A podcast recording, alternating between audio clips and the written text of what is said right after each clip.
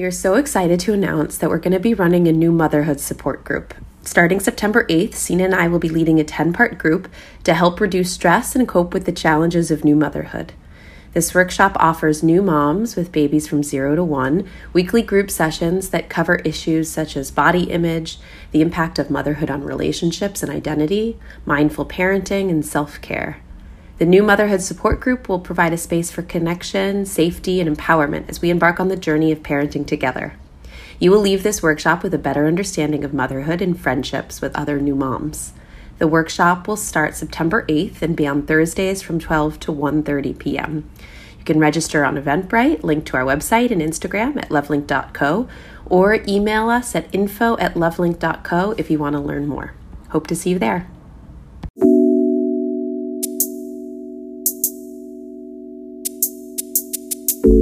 Becoming paralyzed what changed basically every aspect of life as I knew it. My relationship being one of them. And I did the typical thing. I was in the ICU and he had stayed by my side. He slept uh, in the hospital every night. And I did the whole speech of like, you don't have to stay with me, I would understand.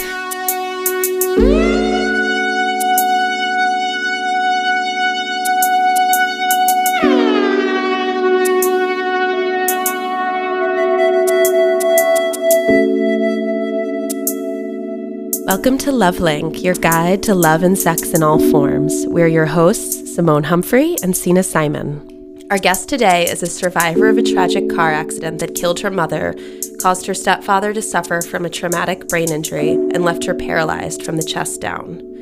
Three years later, and in a wheelchair, our guest is a full time modern dancer at Axis Dance Company, has released her EP album Onico, and is the most recent recipient of the Fulbright Scholarship. Several months before the accident, our guest began dating a young man who she had met at work. It was the first time he was to meet her parents when they came to visit weeks before the car crash. Through the transition from pre accident to post accident, able bodied to disabled, our guest and her boyfriend have remained together and grappled with the hardships through thick and thin. Here today to talk about her story and the impact trauma has had on herself and her relationship is Karina Ho. Welcome, Karina. Welcome. Hello, thank you for having me. Thanks for joining us. So let's go back to before the accident. Let's go back to July 2014. Tell us a little bit about life before the accident. What were you doing? Where were you living? And how did you meet your boyfriend, Tim? So I was uh, just kind of your average mid 20s something trying to figure out her career. I was living in Oakland, California, and um, I had met Tim, my boyfriend, at work. Um, we had actually both been let go from the same company for dating. It was scandalous. scandalous, very scandalous. But we continued dating, and we actually had a plan to go backpacking in Asia together. Um, and uh, my, however, my family had decided that they wanted to schedule this road trip between um, all of us and our boyfriends from Portland back down to California. So we decided that we were going to stick around the Bay Area until the road trip, and then once that was finished, then we would take off. Um, unfortunately, that never happened. Um, but in general, I think I was just living a very active, regular life. I was looking forward to the trips I was going to take, the adventures I was going to have, and and in general, things were. Um, life was really simple, it, and looking back on it, yes, I think simplicity is the word I think of. How long were you with Tim before the accident? Tim and I started dating uh, February before I was injured in August, so six months. And how would you describe your relationship at that time? It was, um, it was still early, um, so it was still in that like, exciting honeymoon phase. We were crazy about each other. We wanted to spend all the time together. We were thinking about moving in together, all of those romantic things. And the, the focus was definitely just on what fun thing we were going to do together. You know, what, what adventures the next weekend we're going to have. We didn't really think too far in the future. Um, and it was like definitely too early to even consider each other like a, a serious boyfriend and girlfriend. Um, until the accident kind of forced us to start answering those questions. So it sounds like life was simpler and also your relationship too. Everything, man. So this accident, I mean, you could have never predicted something like this would happen. It's totally unimaginable. And I'm wondering, after the accident happened, did you have any idea how this would impact your relationship? Was that even on your mind at all? Yeah. I mean, to be honest, the becoming paralyzed um, what changed basically every aspect of life as I knew it. Um, my relationship being one of them. And I did the typical thing. I was in the ICU and he had stayed by my side. He slept uh, in the hospital every night. And I did the whole speech of like, you don't have to stay with me. I would understand. Mm. Partly because I felt obligated to. I thought that was the thing that people should do kind of release someone. Um, because it, it was a lot to ask of someone I'd been only known really for six to eight months um, to stick around through this really difficult time. And, and my entire family had flown in from around the world, and we were dealing with funeral arrangements and hospital bills. And, you know, pretty much my entire immediate family was at the hospital at once. So it was a lot of drama and it was a lot of really, really heavy business going on. And to ask someone to stick through it um, felt like too much for me. Um, however, he was, i I'm really lucky he decided to stick through it. How did he respond to you when you gave him that speech in the hospital? I don't actually remember. remember I was on so many drugs, but I think um, had I been with a boy, any boyfriend that I had prior to this, I think they probably would have taken that ticket out. I'm lucky that he was mature enough. Um, and, you know, without giving a whole history of my dating life, he was actually the first responsible guy I decided to date. My my type was usually like the the rogue artist type. um, and I think that those those men that I had been with before probably would have just been like, you know what, this is not romantic, and this is not sexy, and this is not what I asked for. So it almost bye. seems like it wasn't coincidence that he was with you when this happened. Yeah, maybe. Can you maybe tell us a little bit about what happened, what the accident was, and where he was, and where your family was? Yeah, so essentially, I'm from New York City and I moved out to California on my own. So my entire immediate family had flown out from the East Coast, and we were going to spend this week together. Um, my boyfriend Tim was part of that road trip. However, um, our last stop was to drive down from Oakland to Hearst Castle, which is about a four or five hour journey, and Tim had decided to stay behind to, to do some work, or I forget what reason. He originally had planned to come with us, but last minute didn't, um, which I'm very grateful for. Uh, so yeah, and my um, I had one sister who also decided to go to Napa um, since she had never been, so she also stayed behind. Uh, so it was my me in the driver's seat. It was my younger sister in the passenger seat. It was my mother behind me and my stepfather behind the passenger seat. Um, and yeah, we were basically rear-ended on the freeway uh, by a semi truck who I just don't think was paying attention, mm. and the impact basically killed my my mother there on the freeway, and um, my my uh, stepfather and I, we were both airlifted to local hospitals, different hospitals. And I actually didn't know where um, any, any of my family members were because I was held in a neck brace since I had reported to 911. I was, I was conscious for the whole thing that I couldn't feel my legs. And so they immediately knew it was a spinal injury. Um, so I went into it, it felt like, you know, those hospital shows where, you know, people are rushing and yelling all these medical words on top of you and you're just looking up these bright lights zooming by you. And yeah it was it was crazy. It was a crazy experience. Um, so essentially i was luckily able to re- remember his email address. And when the social worker was asking me how to get in touch with everybody i gave him i gave him their email address and that's how they were able to get in touch with him because um, he had no idea where we were. Wow. Yeah. And he came down he came immediately. Down, yeah and so did my sister yeah. And at that point, I mean, what was going on in your head? What were you thinking? What were you feeling?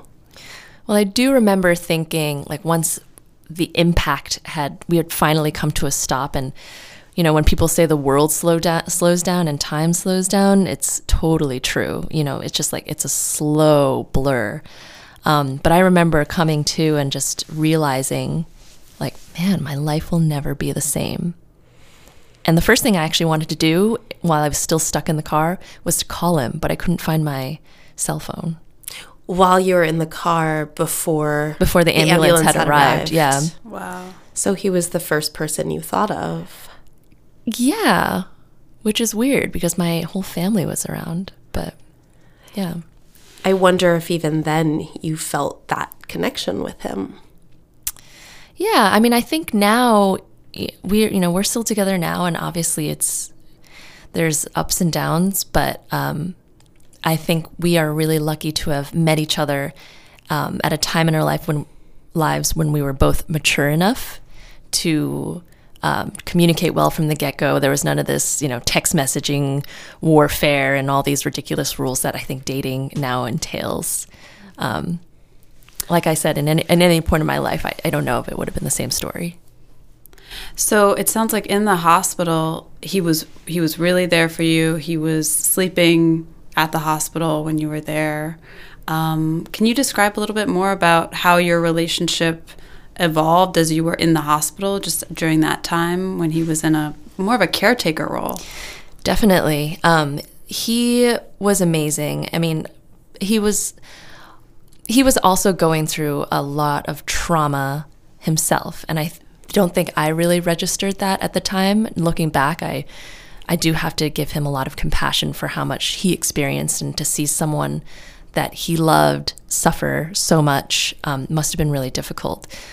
Um, with my injury, um, a lot of my bodily functions actually stopped working. And so he saw a lot of, you know, nasty things going on, you know, fluid wise. And I just, my, my, body was essentially shutting down. Um, and so he saw a lot of things that I did not want him to see. And it took a lot of, um, being a grown woman and having had, you know, most of my young adult life be, you know, self-sufficient, completely independent to being completely dependent on, you know, nurses. I couldn't even get out of sit up in my own bed without a lot of help and a lot of medication. And to have this boyfriend who I'd only known for 6 months and just a week before we were you know, having lots of sex and just being having a really carefree relationship to him seeing me, you know, pee in my bed all the time and much worse. It, it yeah, I, I think I had to suck up a lot of dignity. Mm-hmm. Did the two of you process that experience as it was happening in the hospital? No, I, I don't yeah, I don't think so. No. to this day. Oh, to this day. Yeah. Yeah. So how did you I mean, how did you handle that? Like when you were peeing in your bed and he was around. I mean, it sounded like there was the part of you that was felt really embarrassed, but what how did you kind of engage with him around it? I think humor is was a way I tried to to ease everyone's kind of at least what I perceived as discomfort. Um, but a lot of times, I, it would just really upset me. I mean, to this day, it's still something that is difficult for me to you know be a uh, an adult with a disability and to have th- to deal with things like incontinence and to have to deal with a romantic partner's uh, th- or what you perceive to be their thoughts of you and, and how attracted they are to you having seen you you know pee your pants or you know, what have you Right. Yeah. Right. Wow, you were doing a lot of work caretaking other people during that time. Yeah, I think that's my mm-hmm. personality. Yeah. But sometimes I, I think I I should not do that. So, I mean, it sounds like when you were at the hospital, it was a very kind of acute phase of your relationship with Tim. What happened when you left the hospital? How where did your relationship go from there? Yeah, it went from so I left and I moved into a one bedroom apartment with my two sisters who decided to relocate temporarily. Um, and Tim, we all shared one bedroom. And I was very much in recovery. So it was like the antithesis of sexy. Um, there was very little um, sex going on, partially because my body hurt too much and also because there was no privacy. And just this whole world of unknown for everybody. So he went very much into like a very uh, platonic, I want to say, caretaker role where I needed so much care. It was hard to put on my pants. I mean, this is a lot of information, but um, yeah, I needed a lot of help. And he shuttled me to and from my appointments. Um, I had to go to therapy all the time. And so we basically had to redefine a relationship very quickly. And um, he saw a lot of things that I wish he didn't have to see. Uh, but he he was really uh, compassionate, uh, which I am, am glad for. However, the caretaker patient relationship that we developed is one that has still yet to completely shed itself um, three years later when I'm pretty independent or mostly independent and, and no longer need that kind of care. I'm curious how the two of you found intimacy again. You went from this acute hospital experience to being home and being taken care of by your sisters and by him and in a lot of pain. And then I'm wondering how how yeah, what happened next? How did you find intimacy with each other again? To be honest, it's still an ongoing journey. Um, having losing sensation in the lower part of my body has made it really difficult, and the obvious challenges of being paralyzed and not having the same mobility. Um, however, that patient caregiver relationship has also impeded on like sexual desire and lust and also spontaneity. Um, in the beginning, because we were, you know, we were new partners, there was, you know, there was still was that kind of excitement, despite the tragedy of the accident. There still was that those recent memories of, you know, those spontaneous sex and all that kind of stuff. Um, it was easier to you know use verbal foreplay and things and tools and scenarios that we had discussed before and but i think as time went on um, and you know as you are with the same partner for longer it inevitably gets a little bit more difficult so yeah it's it's it's taken a lot of conversation and it's um, i think it's it's been really difficult to be quite honest. There's not a lot of open conversation in general, like on the internet or um, you know in in the public media, about what happens when one partner becomes disabled or goes through a difficult thing like depression or you know even if I've I've heard people um, who have just been sick or hurt for like a month and and this kind of dynamic affects their relationship. Um, so something as drastic as my situation, um, it's really yeah, it's it's been it's been difficult. It's been a, a search, and I think it really depends on. Um, he's kind of shut down a lot, and I think a lot of partners end up doing that. And I'm sort of in this in this quest to to find the the antidote to bring our sexual chemistry back to where it was, and um, I think it's just going to take a lot of healing and a lot of creativity. And it's hard when you're so kind of familiar in the roles that you've been now for a long time, especially the roles that, like you were saying, kind of are the antithesis of desire and eroticism. And so I imagine part of that is figuring out new roles rather than caretaker to patient, something new in the bedroom. Yeah, it's a, a lot about um, redefining yourself through the phases of you know trauma and grief, and you know I just I I mean I want to say as a disclaimer like I'm only this is only my experience. There's so many different versions of this story, um, and for us, it's you know it's been three years, and I feel like it's only been a recent of recent that we've been able to start com- getting back to feeling like a normal couple. What do you think has yeah. helped that feeling of f- beginning to feel normal again? Is there anything that's been helpful in that regard? I think my own personal uh, search for my self empowerment. Mm. Um, I mean, back when I was first injured, I was so dependent and I, there was no way around it. And sometimes you just have to let yourself be dependent on other people. And as uh, hard as it is for people like myself and, and most people, um, it's a fact of life when something really bad and happens to you, and and at times you're down. Um, but I've spent a lot of time and effort trying to, you know, get back to getting uh, to work and figuring out how to be independent, drive my car, um, push myself around a city, travel alone. That has really helped me uh, re identify myself as I used to be rather than as someone with a disability.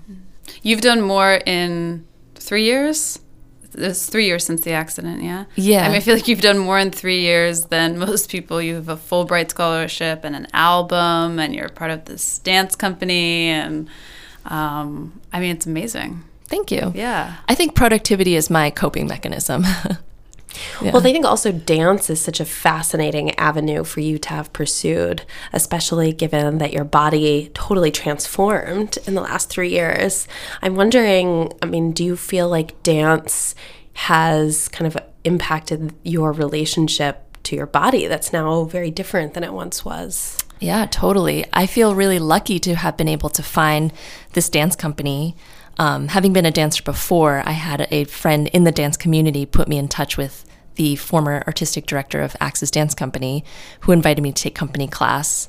And when I first went in, I was not sold. I had never thought of dancing in a wheelchair as a thing. And it's a, you know, it's an integrated dance company, so they're disabled dancers and they're non-disabled dancers. And seeing the non-disabled dancers do all the things that I could do just months before like it really broke my heart. It was really traumatizing. It took uh, a lot of encouragement from Tim and from my sisters to go back.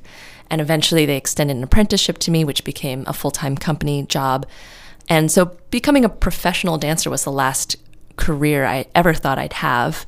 However, it allowed me to see myself as beautiful again. I think in a society where people with disabilities are so desexualized and um, so excluded from everything, you know, dance just being one of them, um, to be invited back into that world and to have a community basically allow me to be on stage and be like, yeah, you are a performer. Yes, like you are just as valid and just as, um, you know, talented and physical as a ballerina. And to have that kind of support, I think was was actually one of the, the the big game changers in how I viewed myself, and I think that trickled down into my um, my interactions with Tim.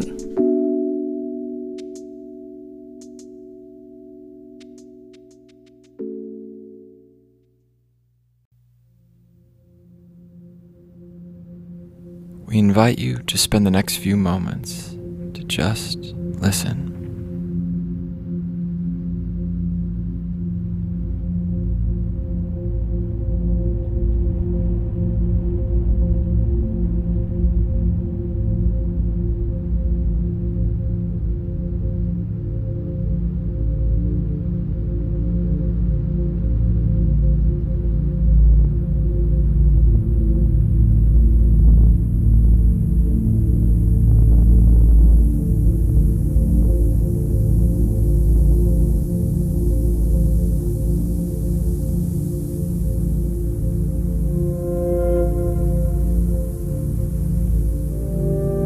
Moment was brought to you by Non, spelled N O N, the sound meditation app for iPhone, where no two sessions are alike.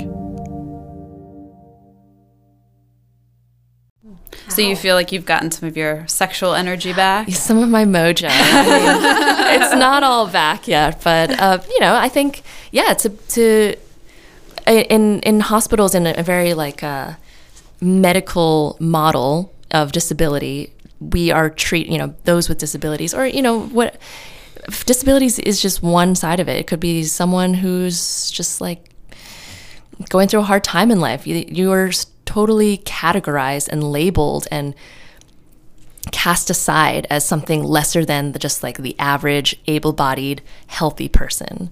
And when everyone starts to define you that way and treat you that way, you start to view yourself that way and and that really affects your self-esteem and that obviously trickles down to everything to your sexuality this renewed mojo how has that played out with tim um, well it definitely gave me the um, the confidence to go out and purchase some sexy lingerie.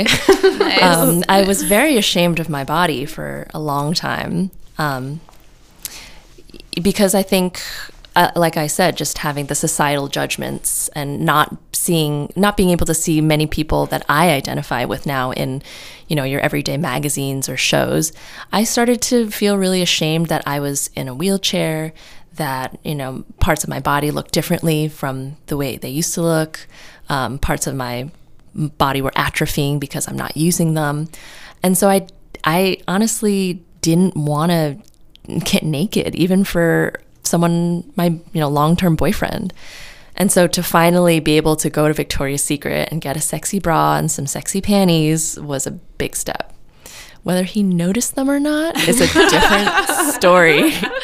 So it sounded like you needed to have at least to some level of empowerment in order to just step into Victoria's Secrets. And then once getting that lingerie, also kind of fed back into your feeling sexy too. Absolutely. It's it's a two-way street. I think the partner who is the caregiver needs to step out of that and be able to see the partner who is the patient as their independent old self again and to treat them that way and to not treat them not to infantilize them hmm. but the partner who's been treated like a patient also needs to step out of that shell and and treat themselves with the same respect and dignity that they used to feel and treat themselves with. Mm-hmm. So that was just my own process of coming into to that step. That's a really good point. Yeah, and I think it's really helpful for caregivers to hear that message because you know they they may feel like oh I need to be helpful I'm doing my partner a service or I'm I'm I'm um, helping them in some way but really it can be so counterproductive for the romance of the relationship Yeah, it can be very connection. isolating. and you really yeah. make. I mean, already I was from all sides of life. I was feeling um, different and labeled other, inferior. You know, those are just some words that I have felt. Um, and then to be infantilized is is yet another form of degradation of integrity. So you've talked a little bit about how dance has impacted your relationship to yourself and your body. I'm wondering how music has impacted the way you see yourself and and how it's helped you through this process. Yeah. Um, so, I mean, being an artistic person, having been a trained musician since I was a kid, uh, music was one of the first uh, ways that I started to grieve. Um, after I left the hospital, I had a, an electric piano that my family had moved down out of my apartment. And having so much time alone at home by myself, I started to kind of tinker on some keys and sing over some some sad chords, and it really just helped um, me- relieve a lot of the the sadness of coming to terms with my mother's death and my the reality of my life and the uncertainty of my future. And at the same time, um, Tim was actually uncertain if he was going through a, a period of uncertainty of whether he wanted to to still date me because we had to decide if we were going to move in together and things were just really really difficult for him um, and we he actually told me like uh, for, there was like a 48 hour period when he told me you know i don't know if i can move in with you. And um, it just was so sad. It like it really just shattered me. And that's when i wrote um, one of my first songs that i put out on my ep called brave one. And it was it was just the sense of the whole world just shitting on me just kind of everything going wrong you know from my body failing me and to my family disappearing to my life as i knew it and then to the, my boyfriend you know dumping me um, he ended up coming back. Um, I think he, he had a conversation with his mother, who I think convinced him to stay with me. She basically told him about um, how his uncle had married a woman who had terminal cancer, and he, she, even though he was aware of the fact that she was going to pass away within a certain amount of years, he still married her, and didn't regret anything.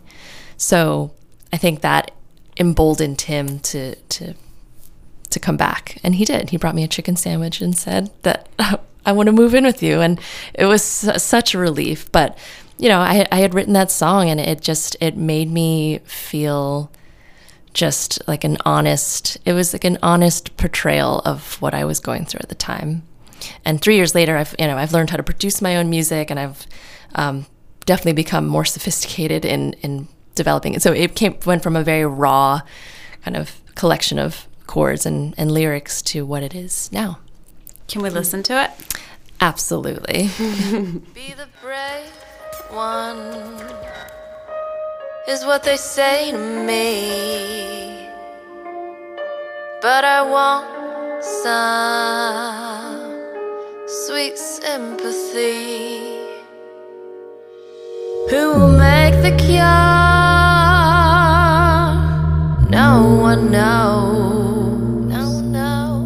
Just swallow it down and keep the flow. One of these days.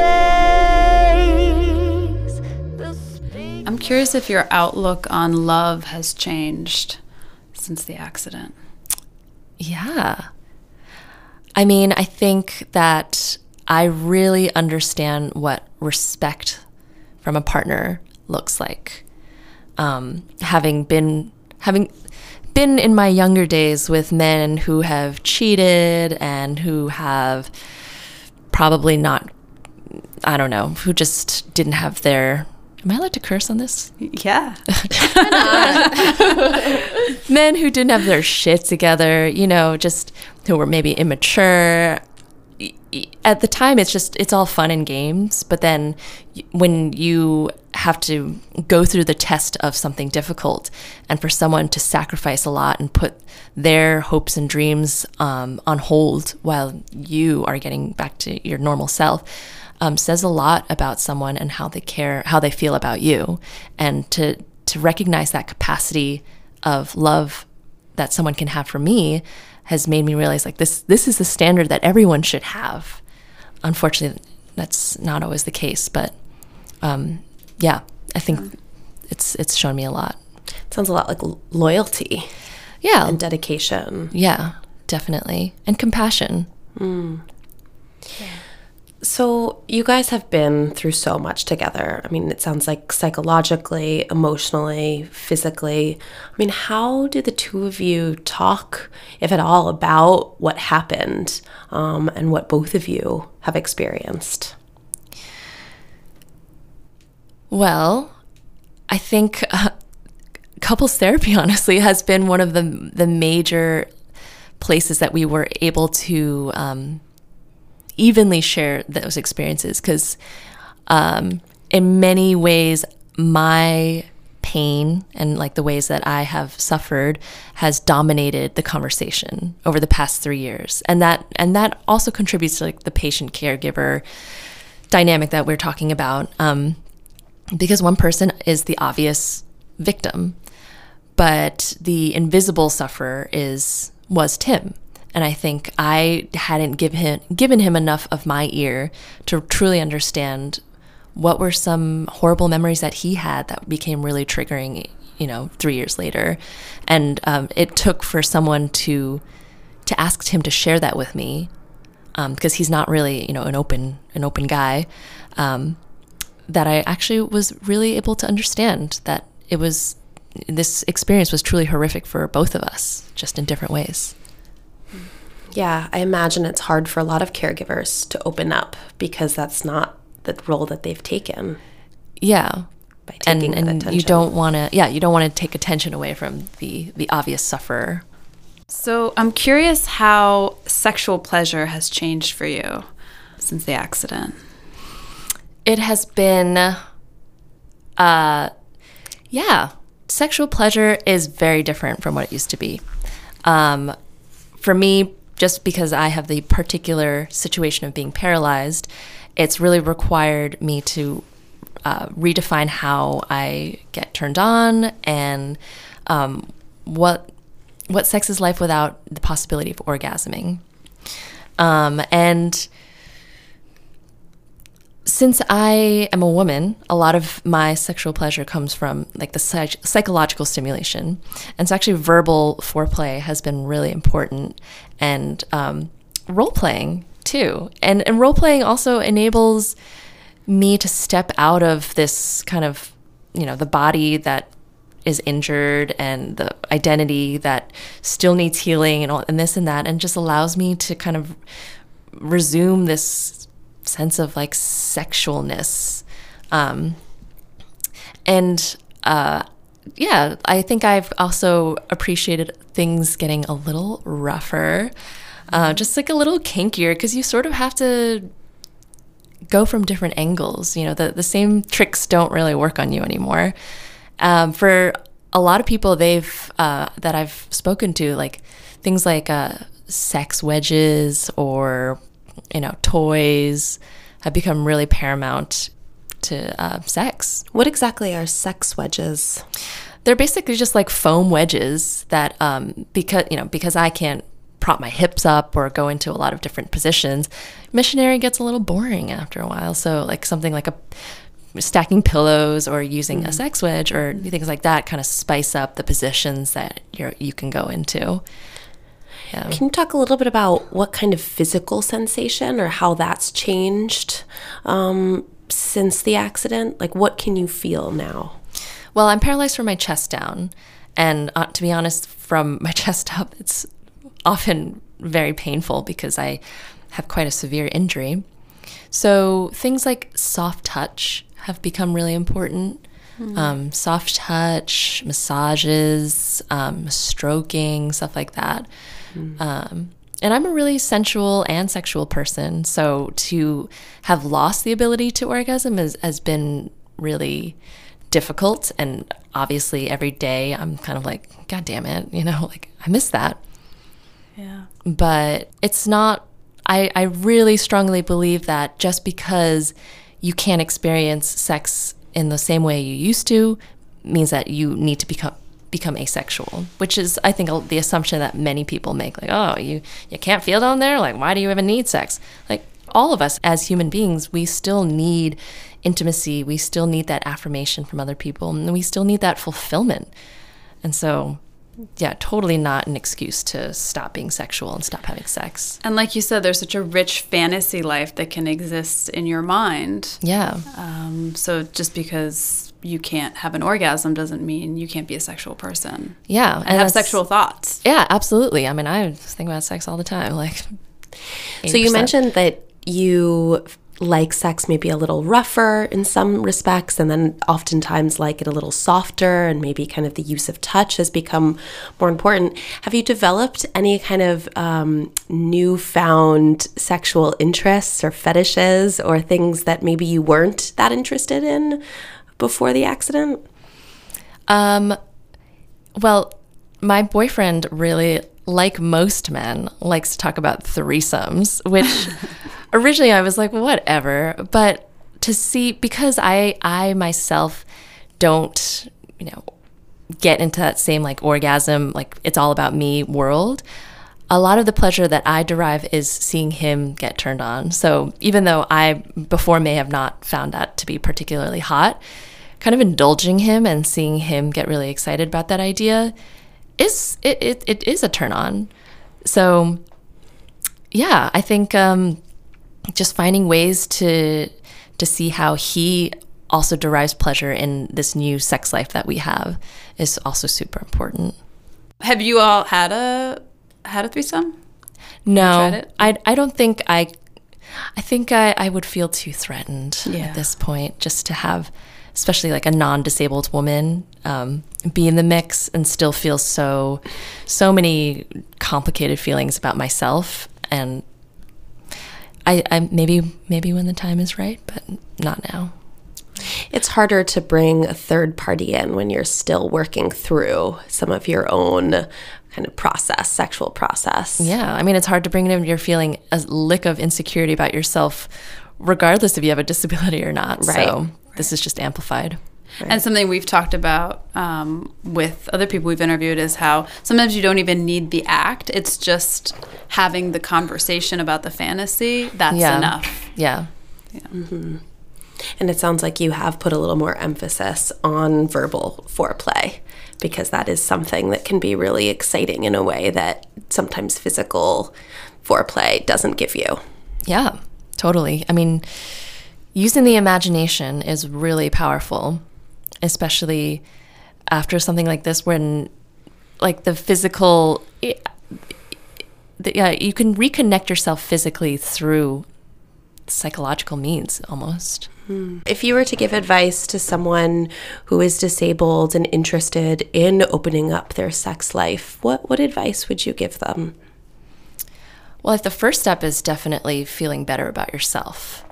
Um, and that may take some time. And, you know, I, I definitely didn't feel ready to have sex again for a while. It takes feeling good about yourself first. You should never do it to appease your partner because then that that, that just makes you feel worse. And so it took it like like I said before, it took a lot of sort of self-empowerment, kind of viewing myself as normal again, as beautiful again. And then just a lot of conversation with your partner. I mean, as unsexy as having to talk about sex is, it's it's, it's necessary. Um, and it doesn't necessarily have to be like, okay, let's think about how this is going to be hot again. It could just be like, so, like, what what turns you on, and and going from there and seeing seeing where that leads you. Sometimes that can be really sexy. Totally. oh yeah. yeah. I mean, I think that like opened up the floodgates of like, what turns you on? And he's like, ooh, well, threesomes, and, and then yeah.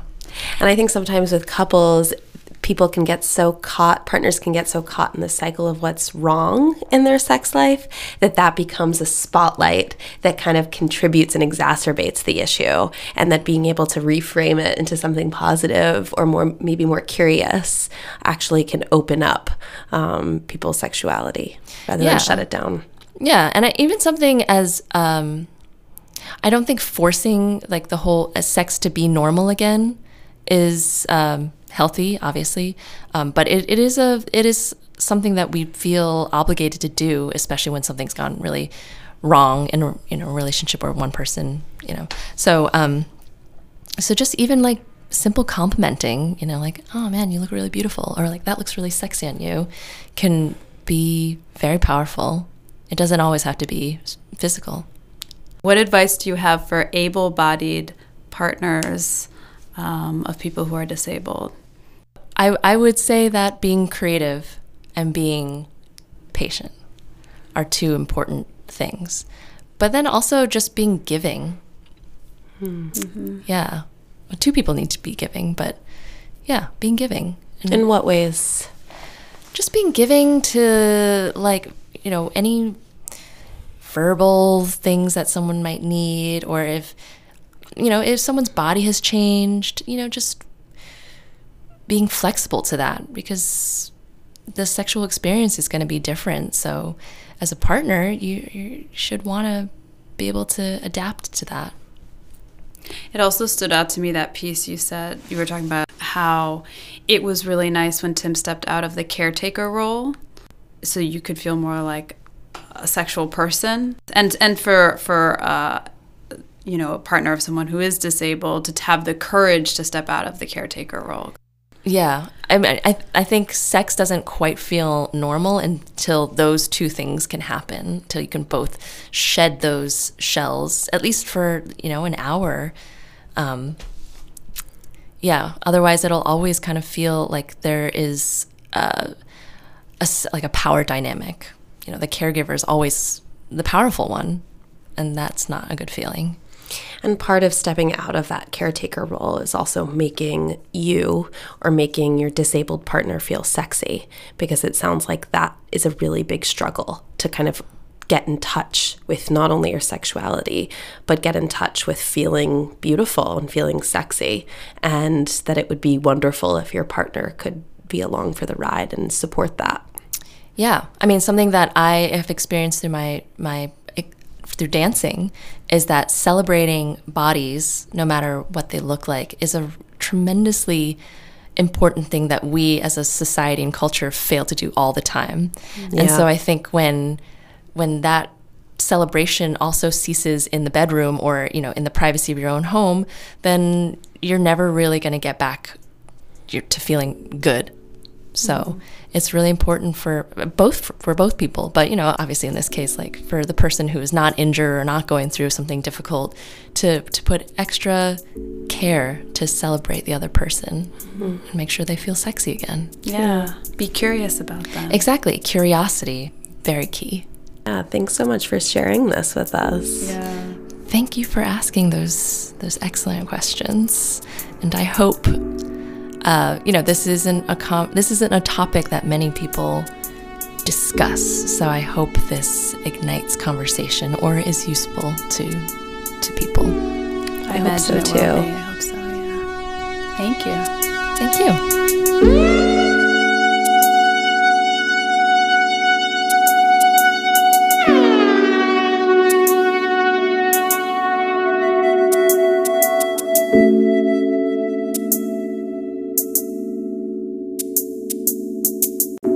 Thanks so much for listening. We hope you enjoyed the episode. To stay in touch with us, sign up for our quarterly newsletter at lovelink.co, where we share our favorite articles and resources about love, sex, and relationships. Also, in future episodes, we plan on answering listener questions. So if you'd like your questions featured on our show, send us a voice memo using the Anchor app or send it directly to our email, info at lovelink.co. And if you have a second, truly, the best way you can help support us is to rate and review the show in Apple Podcasts. Just scroll to the bottom of the Lovelink Show page and let us know what you think. We thank you all again so much for listening. We're truly touched you take the time out of your busy schedule for us. Until next time.